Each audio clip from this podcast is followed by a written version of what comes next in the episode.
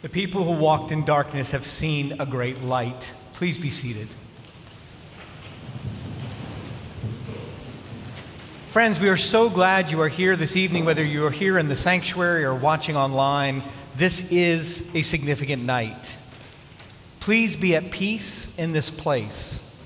Whatever may have happened on the way here, whatever may happen after you leave, let it be. On this night, I invite you to be like Mary Magdalene, sitting at the feet of Jesus, basking in his presence. Contemplating Christ's nativity will fill you with strength and with hope and remind you that you are not alone. The celebration of Christmas culminates a month of waiting and getting ready during Advent. The Feast of the Nativity is a grand celebration. Our stories are filled with heaven's light, angel song, shepherd's praise, and creation's joy. It's as if the darkness of the earth has been torn open and the light of God is spilling out all around us. Our service is filled with carols and communion and cries of good cheer. The one we've been waiting for has come.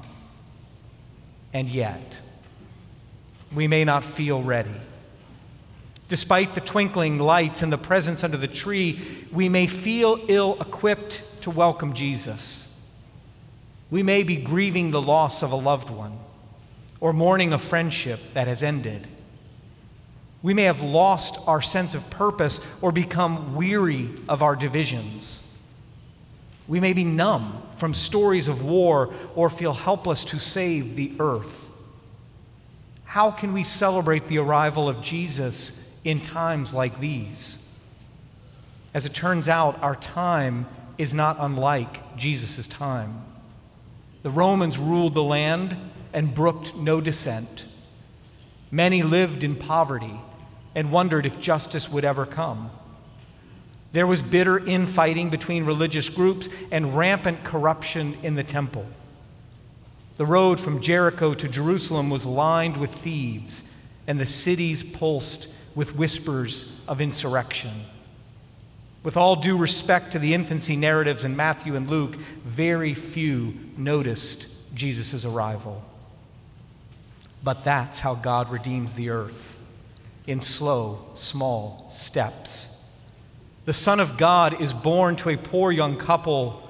A precocious child teaches his elders in the temple. A passionate teacher with table turning stories. And a victim of small minded government and religious officials. And then a burst of resurrection light.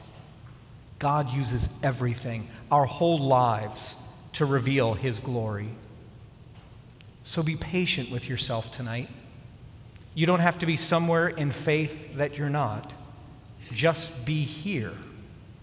Sing the songs, savor the story, say you're sorry, shake someone's hand, receive the bread and the wine, and go in peace.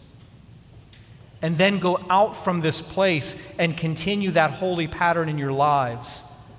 Find a song to sing Share God's story. Say you're sorry. Shake someone's hand. Break bread together and go in peace. When we live our lives in the way of Christ, we reveal God's glory. The light of Christ shines through us and illuminates the path ahead. We may not be ready for Jesus this Christmas, but Jesus is ready for us. Even when our lives seem inhospitable to grace, Jesus cries out, Ready or not, here I come. Mild he lays his glory by, born that we no more may die, born to raise us from the earth, born to give us second birth, risen with healing in his wings, light and life to all he brings. Hail the Sun of Righteousness Hail the heaven born Prince of Peace. Hark the herald angels sing. Glory to the newborn King. Amen.